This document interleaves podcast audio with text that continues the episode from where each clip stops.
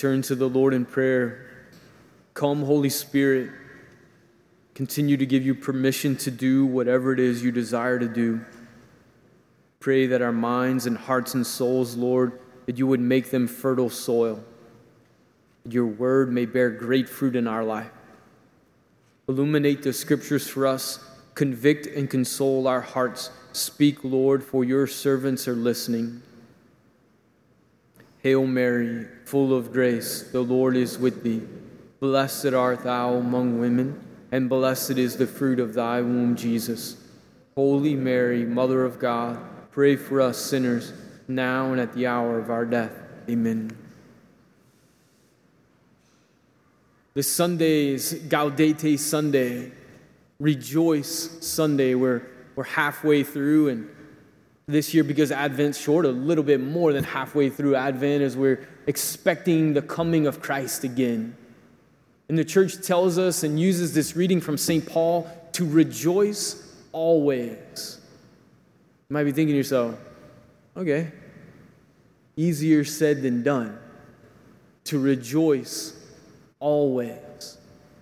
And then St. Paul says something else as well too that might seem a little bit more crazy to us. He says, "Have no anxiety at all." Yeah, right, right? Yeah, that's like well, we just close the Bible and never pick it up again, right? Like that's impossible. How is it possible to have no anxiety at all? How can St. Paul ask us to do this? First and foremost, in this rejoice always and have no anxiety at all, he tells us that the Lord is near. That the Lord is near to us. Most of the times when we are feel fearful, when we're full of anxiety, that we feel like the Lord is not near to us.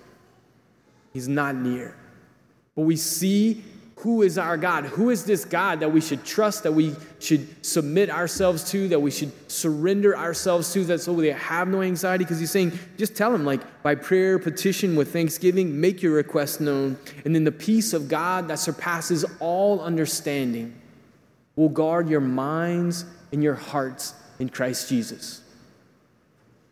This God who scripture tells us is the Lord of heaven and earth, the maker of the heavens and earth, the God who took on our nature who died for us, who suffers not only for us, but with us. This is the God who is near. But even still, right? Like, okay, that's comforting, that's empowering, but no anxiety at all? Seriously? It's crazy. Well, I want to read a passage that I've read to you before from Father d'Elbée. It's a book by Father Jean d'Elbée called I Believe in Love. I've mentioned it before. It's a, an amazing book. It is his retreat conferences that he gave on the spirituality of Saint Therese. So many people love Saint Therese. If you really want to get to know at the heart of her spirituality, one, read her autobiography, Story of a Soul, but also pick up this book by Father d'Elbée called I Believe in Love. And when he's speaking about total confidence, he says this he says, When someone asked little Therese to summarize her childlike ways, she answered this It is to be disturbed by nothing. Again, we can be like, well, just, you know, shame me to death, right? St. Paul and St. Therese, like, what's going on here? But he continues. Naturally, this means not to be voluntarily disturbed, not consciously or deliberately disturbed, because our nature always worries. We worry about everything the threat of war, political corruption, social relations, family difficulties, children to raise, health, the next day's bread, the future of our loved ones, etc. How can we not ask at every turn, what is going to happen and how will this turn out?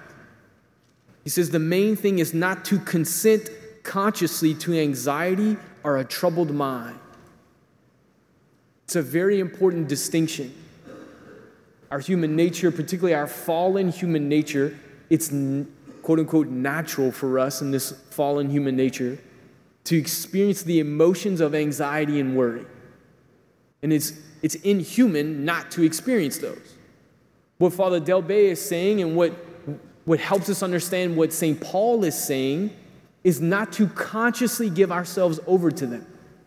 That when the worry and the anxiety come, we make an act of faith, an act of trust, an act of surrender to Christ instead of going down the worry train and consciously engaging it. Paulo d'Elbée says this The moment you realize you are worrying, right, when you're consciously aware of it, make very quickly an act of confidence. Know, Jesus, you are there. Nothing, nothing happens, not a hair falls from our heads without your permission. I have no right to worry. And he kind of c- continues a little comically there. Maybe he's at sleep in the boat, but he's there. From that gospel passage where Jesus has, is with the disciples and the storm comes and they're freaking out. Jesus is sleeping and they wake him up. Like, did you not know that we are perishing? Like, you don't care, Lord? Like, get up, come on. But Father d'Elbée is telling us to make an act of faith, an act of trust, and an act of confidence, which is from the will, right? It's a willful thing to surrender myself into the hands of Christ. My emotions may be freaking out and they worry and anxiety all over the place, but I make this willful act of trust in the Lord. And who is this God? The God who even knows my suffering in a very human way, said, and I will say over and over, just pointing to this cross, pointing that as he was being crucified, he felt in his human mind and his human heart abandoned and even cry out, My God, my God, why have you abandoned me? He was not abandoned, but he felt that way in his human mind and heart. But then what did Jesus do? He made that act of faith, confidence in the Father. Father, into your hands I commend my spirit. This is what St. Paul is asking us to do. He's telling us to do in this scripture. saying, Have no anxiety at all, but in everything by prayer and petition with thanksgiving, make your request known to God. Then the peace of God that surpasses all understanding will guard our minds and our hearts in Christ Jesus. When I read this passage many times, I think of a story um, about eight years ago, seven or eight years ago. I was uh, at another parish and I got asked by a family to go visit their son who was terminally ill of cancer in the hospital. Now, this guy um, was in his early 30s. He had been married just over a year and was probably one of the, the I guess you, you say very, very tangible, like he was someone that people would say, like, if there's a good guy, like if I could point out one really good, genuinely good, loving, generous human being, then, then he's the guy. When we read today's gospel passage of when John the Baptist is saying, hey, you got two coats and, uh, and someone has none, then give them your coat. Like this guy did those things was a teacher, didn't make a lot of money, but he was super generous, constantly serving and drawing other people and doing the same thing. So you think, like, I mean, come on, like, not a guy like this, right? Early 30s, just got married, dying of cancer. So I'm going in, I, know, I'm going in to see him. I, I'd met him a few times, but didn't know him deeply, didn't have a deep friendship. And I'm going over to the hospital and I'm thinking to myself, okay, like, what am I gonna say? And at that time, I was probably just 30, right? So he's a little bit older than me. His life is kind of beginning to flower in a new way. Like, what am I going to say, Lord? I don't even know what I'm going to say.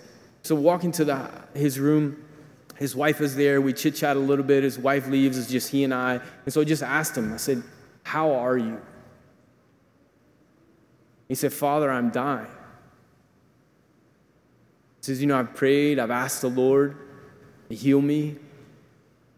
I'd like to, to stay around and alive for my wife. I've only been married over a year, just over a year. For my family, for the students. Told the Lord, like, this is what I want. But, but I'm dying. And he said, you know, as I continue to pray, I can't get out of my head this passage from St. Paul, where St. Paul was talking about, about heaven And St. Paul says, We see dimly now as in a mirror, But then, speaking about when we die, we shall see him face to face. He said, Father, you know, I want to I wanna live. I've asked the Lord that. But I, I'm dying. And I'm about to see him face to face. And that, that I can't wait for. Can't wait to see him, what that's going to be like. And, you know, I'm just standing there. This man is ministering to me in his faith, in his confidence, his trust. And there's a tangible peace. It's one of those moments in my life where you just feel the presence and the power and the grace of the Holy Spirit. And so we talk a little bit more, we pray. I walk out of the room, I see his mom and dad in the hall, and they say, Well, how is he? And the, the only thing I could say, I said, I, I think your son is a saint. Just the, the faith that he has and the surrender. I mean, this is what, this is what he did. Have no anxiety at all, but in everything by prayer and petition with thanksgiving, make your request known to God. And then the peace of God that surpasses all understanding will guard your hearts and minds in Christ Jesus. To say that he didn't experience fear, to say that he didn't experience anxiety, I think would be, would be a lie, right? I mean, he's human. But in that he made, he offered this to the Lord. He made this prayer and he said, Okay, Lord, I trust you, whatever it is. And if, and if heaven is going to be what you say it's going to be, seeing you face to face, then all is in your hand. All is in your hand. On this Sunday, the church is giving us this reading, asking us to, to grow in the virtue of faith by the power of the Holy Spirit. And it is from there that we can rejoice, even in the midst of great suffering. It is from there that even in the face of death, that we can surrender to the Lord and the peace of God that surpasses all understanding can guard our minds and our hearts in Christ Jesus. So, together, let us this week pray, pray with this passage. Again, that, that encounter for me is one of the memories that stands most deeply in my mind and my heart in my priestly ministry. Let us pray that, that we can be the witness of faith as well, both for each other and to each other. Rejoice in the Lord always. I shall say it again rejoice. Your kindness should be known to all. The Lord is near. Have no anxiety at all, but in everything by prayer and petition with thanksgiving, make your request known to God. Then the peace of God that surpasses all understanding will guard your hearts and minds in Christ Jesus. Amen.